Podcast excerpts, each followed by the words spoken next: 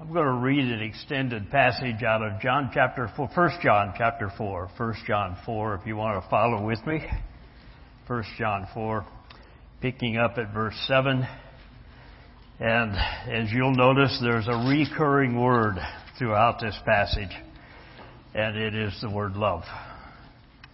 And let me just say that there, there are at least three words in the New Testament. You've heard this, you know this but uh, there are three words for love. Uh, one of them is eros, which is uh, we get our word erotic, and that's romantic type love. The second one is phileo, which the city of Philadelphia is the city of brotherly love. So it's the love we have for one another as kin.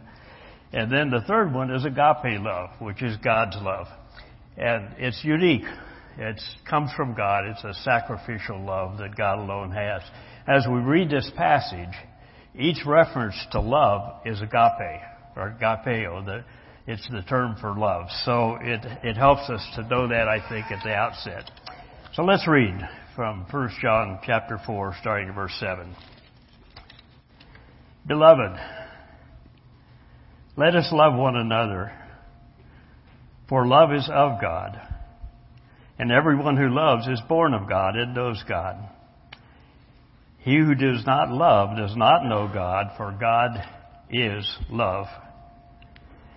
And this the love of God was manifested toward us, that God has sent his only begotten Son into the world, that we might live through him. And this is love.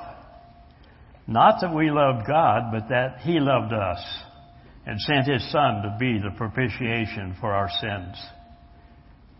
Beloved, if God so loved us, we ought also to love one another. No one has seen God at any time, and if we love one another, God abides in us, and His love has been perfected in us. By this we know that we abide in Him, and He in us, because He has given us of His Spirit. And we have seen and testify that the Father has sent the Son as Savior of the world. Whoever confesses that Jesus is the Son of God, God abides in him and he in God. And we have known and believed the love that God has for us. God is love.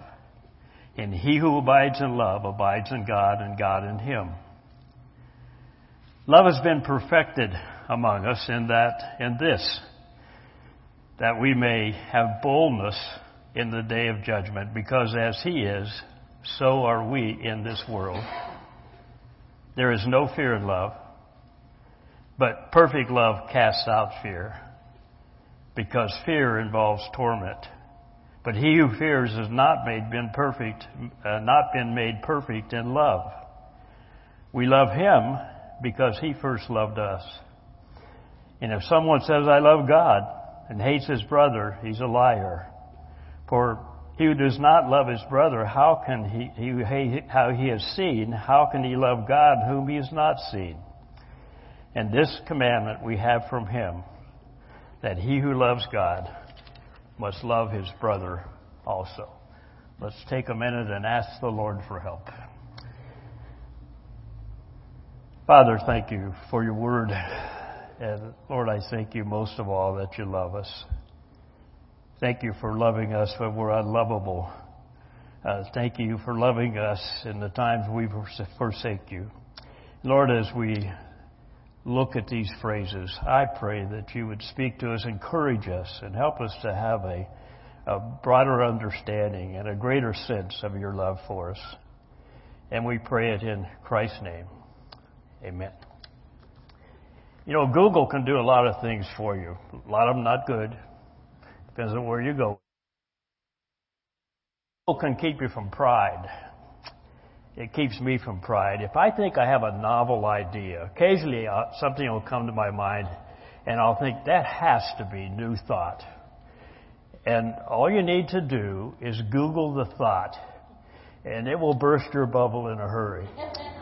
Because you'll find, and as I did, and, the, what I'm going to talk about this morning, you'll find that not only have people thought about it, but they've written articles and books about it. And so, uh, when we were getting ready for Old Fashioned Sunday, Brother Bill was going to talk about the kind of the history of the church, the message, the historic message of the church, which set my mind on a, on a track. I began thinking, what, what did this church preach? What year was this church founded? Uh, originally or as Friendship Baptist? Uh, no, originally. Something like 1807. 16. Tell me how many years that is.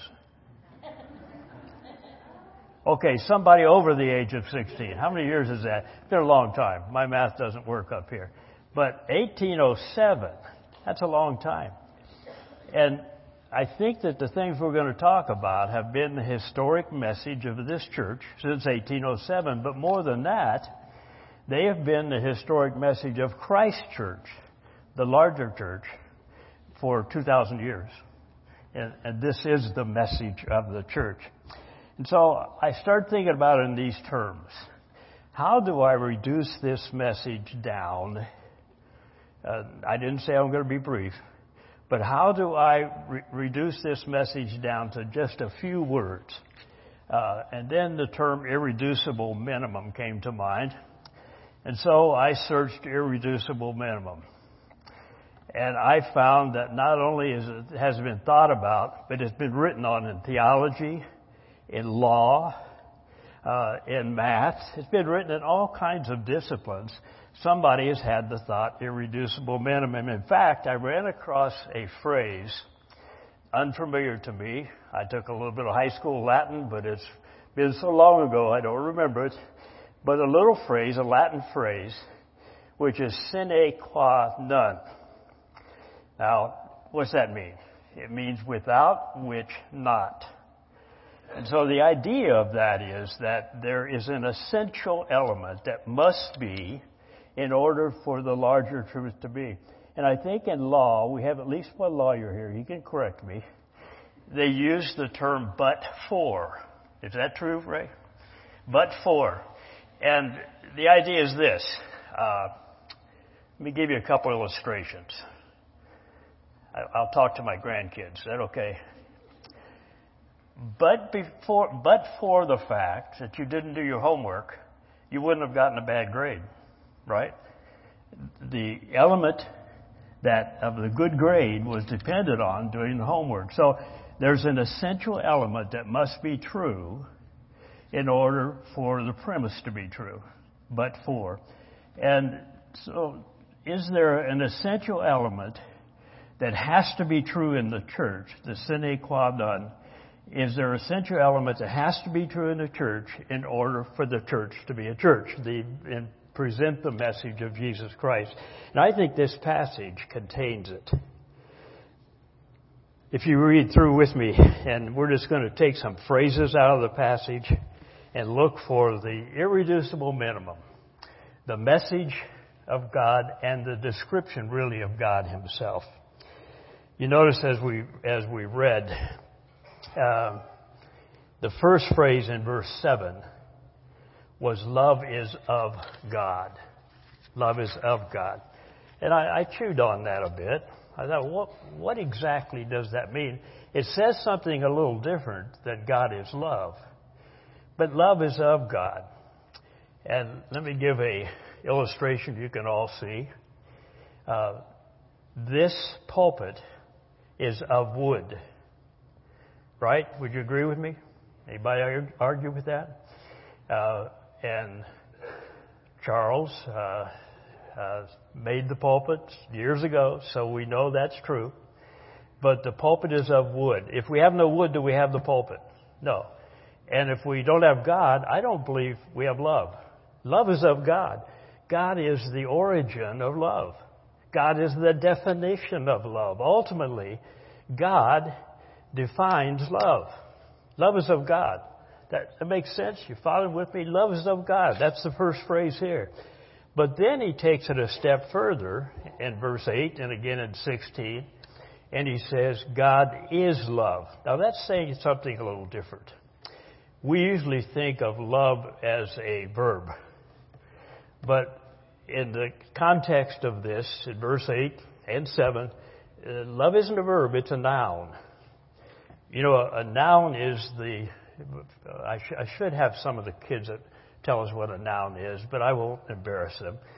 A noun is a word that describes a person, place, or thing, but it also describes an idea, a concept. And so an abstract noun is something that you can't touch, taste, feel, but it's something that ha- is a real entity, uh, but it's not a physical entity. It's an idea, a concept.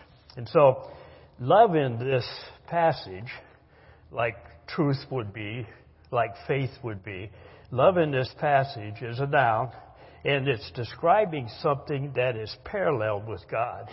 Uh, God is love. In his essence, God owns the concept of love. You can't conceive of love, real love, without conceiving of God, because God is love. So it all starts with the origin of love is God. But then in the same passage, look at, uh, there's a natural question that flows out of this. And that is, what does that love look like? Can we see any examples? Look at verse 9 and 10. In this, and when I see that, I have to say, in what? Uh, in this, what? The love of God was manifested toward us. That God sent His only begotten Son into the world that we might live through Him. In this is love. In what is love? Not that we love God, but that he loved us and sent his son to be the propitiation, the satisfaction for our sins. So we, we learned from the beginning that a characteristic of this love of God is sacrifice. And that's true today, folks. If you say you love someone and you're thinking of the love of God, I have that kind of love toward a person, it will mean sacrifice. Myrna and I celebrated 60 years of marriage this week. And uh,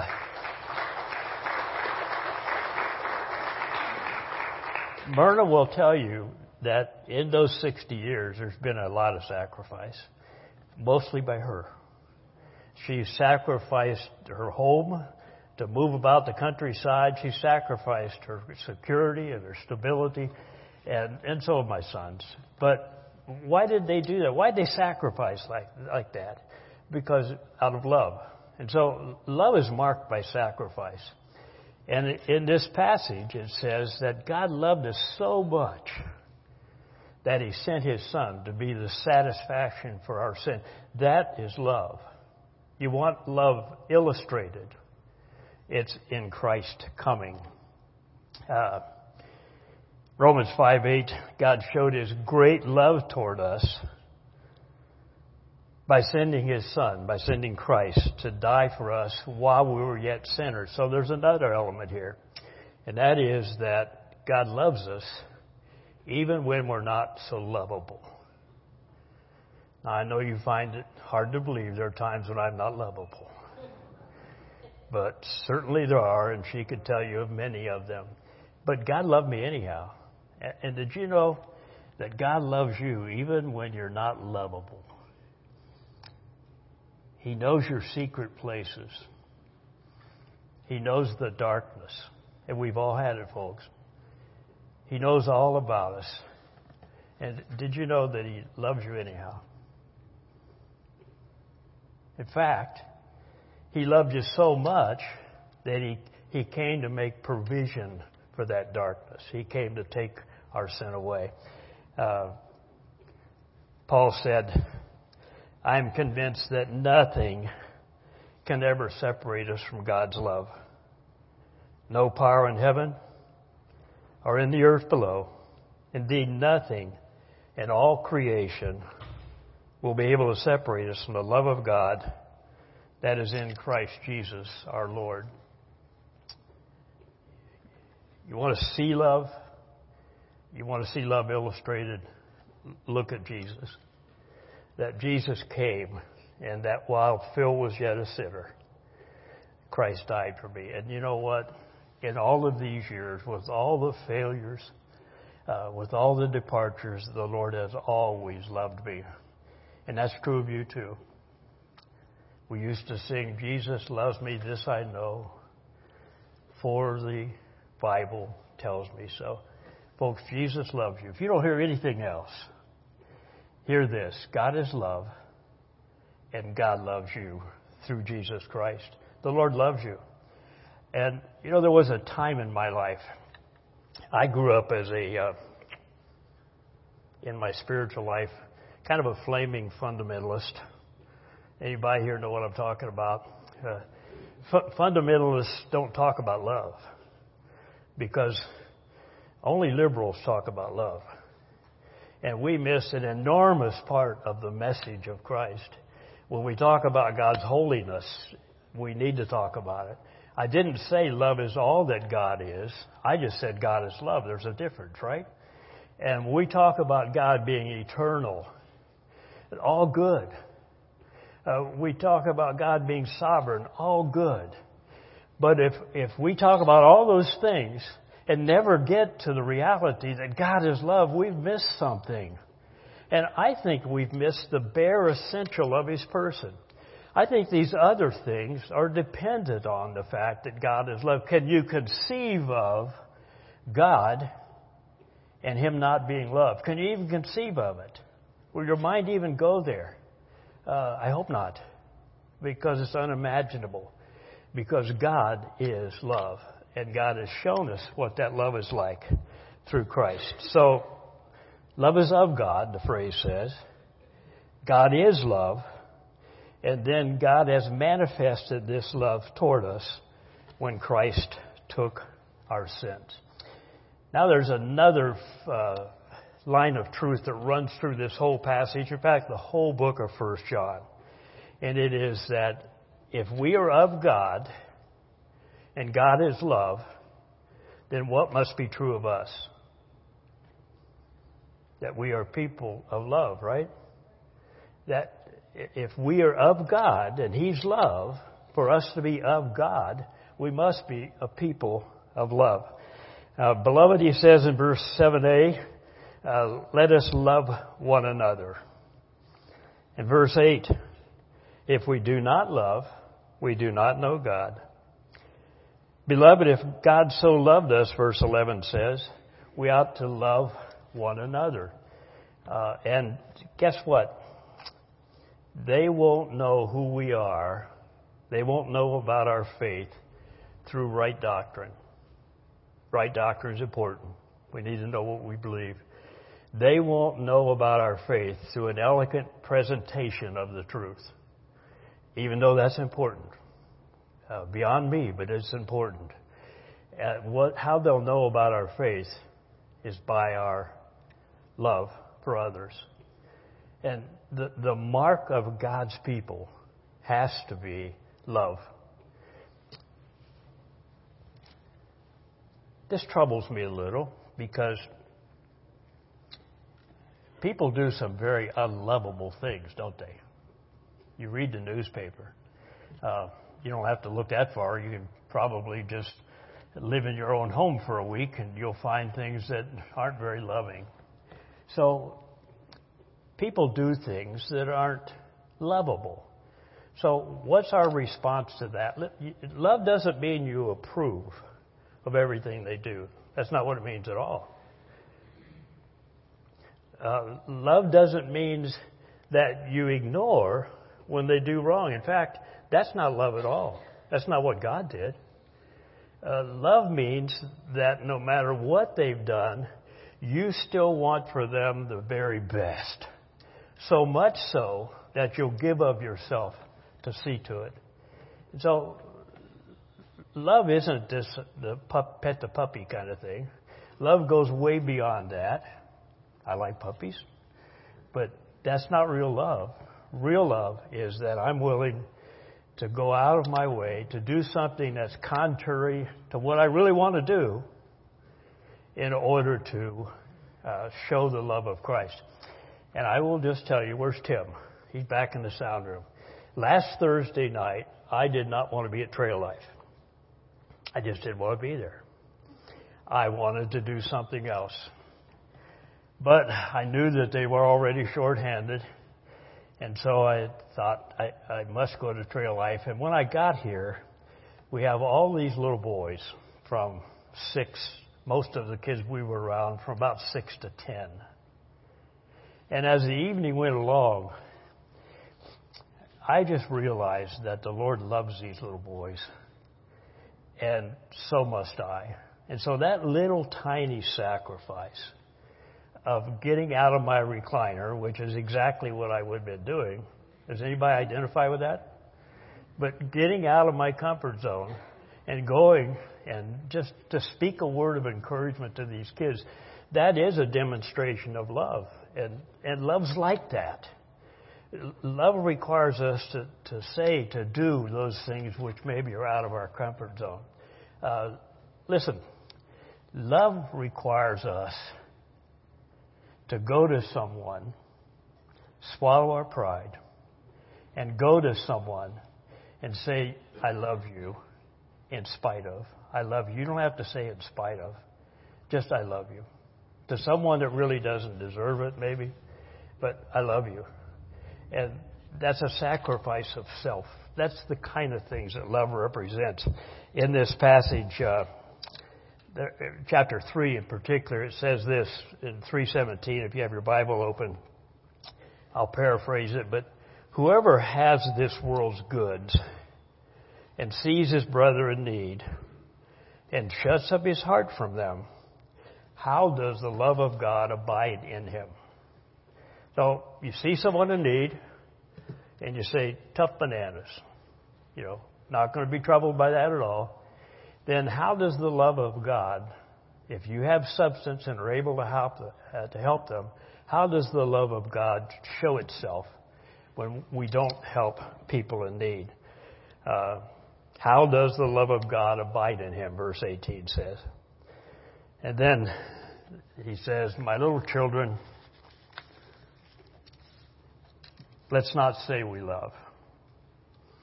Let's show our love by our actions. Notice in verse 17 of chapter 4, there's a phrase there that, that caught my attention. The end of that verse, verse 17. Listen to this. As He is, so are we in the world.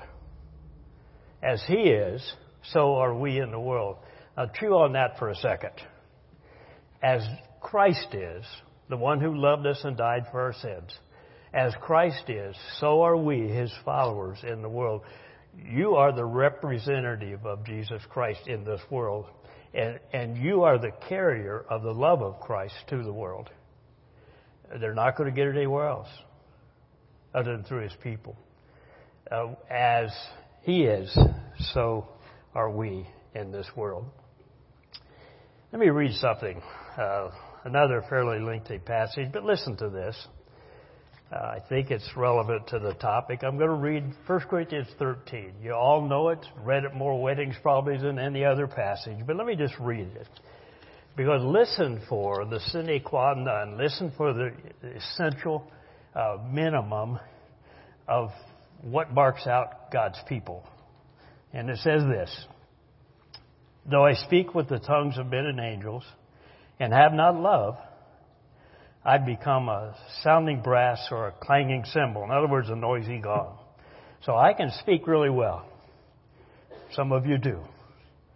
But if we don't have love, then it's just a sounding noise, unnerving uh, sound uh, without love. And then he goes on.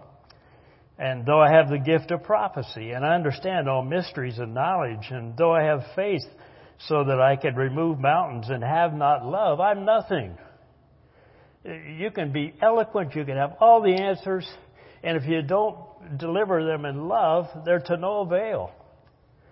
Uh, I've watched in churches where pastors have been wonderful preachers, well educated, well schooled, but they didn't really love the people. And what happens to that church? It's dry and cold and calloused, and they don't have the heart toward people. Uh, I've also seen churches where a man much less eloquent has stepped up before them, but he loved the people and they knew it. Have you seen this? He loved his people. And because of it, they prospered. Ah, maybe they didn't have thousands, but they prospered. And so you can have the gift of prophecy, you can understand mysteries, but if you have not love, they're nothing. Verse 3 And though I bestow all my goods to feed the poor, and give my body to be burned, but have not love, it profits me nothing. I think there are lots of people who give, uh, they have lots, they give lots, but it's about themselves. It's not given out of love. It's not given because they really have compassion toward people. It's given so that their name gets on the wall. Reading on, uh, verse 4. Love suffers long and is kind. Love does not envy. Love does not parade itself. It's not puffed up. It does not behave rudely. It does not seek its own. It's not provoked. It thinks no evil. It does not rejoice in iniquity, but rejoices in the truth. Bears all things, believe all things, hopes all things, endures all things. Love never fails. Whether they be prophecies, they will fail. Whether they be tongues, they will cease. Whether they be knowledge, it'll vanish away. For we know in part and we prophesy in part, but when that which is perfect is come, that which is in part will be done away with. Speaking of Christ. And when I was a child, I spoke as a child, I understood as a child, I thought as a child, but when I became a man, I put away childish things. And then look at these last two verses. But now we see in a mirror dimly, but then face to face. Now I know in part, but then I shall know just as I am known. And now abides faith, hope, and love, these three. But the greatest of these is love, right? So, do you think that we can rightly say that the irreducible minimum of the follower of Christ is love? Isn't it? And, and don't you think that the irreducible minimum, the sine qua non, the without wit not, uh, don't you think that that that essential element of God Himself is love? And I said earlier, can you conceive of a God who isn't love? No. Our, our minds won't even allow it. God is love. And folks, we are representatives of the God of love. And He loves so much that He died for our sins. That's love. He sacrificed for us, sacrificed Himself. You know, there was a song some years back. Um, I, I remember it by Dionne Warwick. So you probably will too. I think Burt Bacharach was another one. And just the one verse says this. Uh, what the world needs now is love, sweet love. I don't know what kind of love they were talking about. Could have been something illicit. I don't know. But, but listen to the lyric. What the world needs now is love, sweet love. It's the only thing that there's much too little of.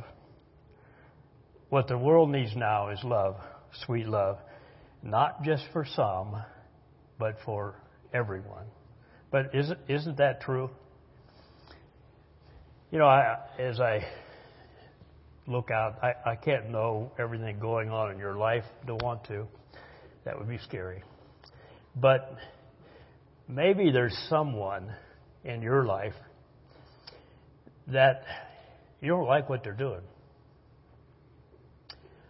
uh, you don't appreciate their conduct. You don't appreciate their attitude. This is the time to say, God, while I don't appreciate what they're doing, I love them. That's an act of will. That's a decision to make. I love them, and I will love them. And then it might be that God will call on you to sacrifice of yourself in some way to show that love. So again, if you heard nothing else, and this is love, not that we loved God, but that He loved us and came to be the satisfaction for our sins. That's how much God loves you. Have you ever experienced the love of God, the satisfaction for sin that Christ made at Calvary? Have you ever said, Yes, Lord, I thank you for that love, and I believe that my sins were taken away? Uh, that's love.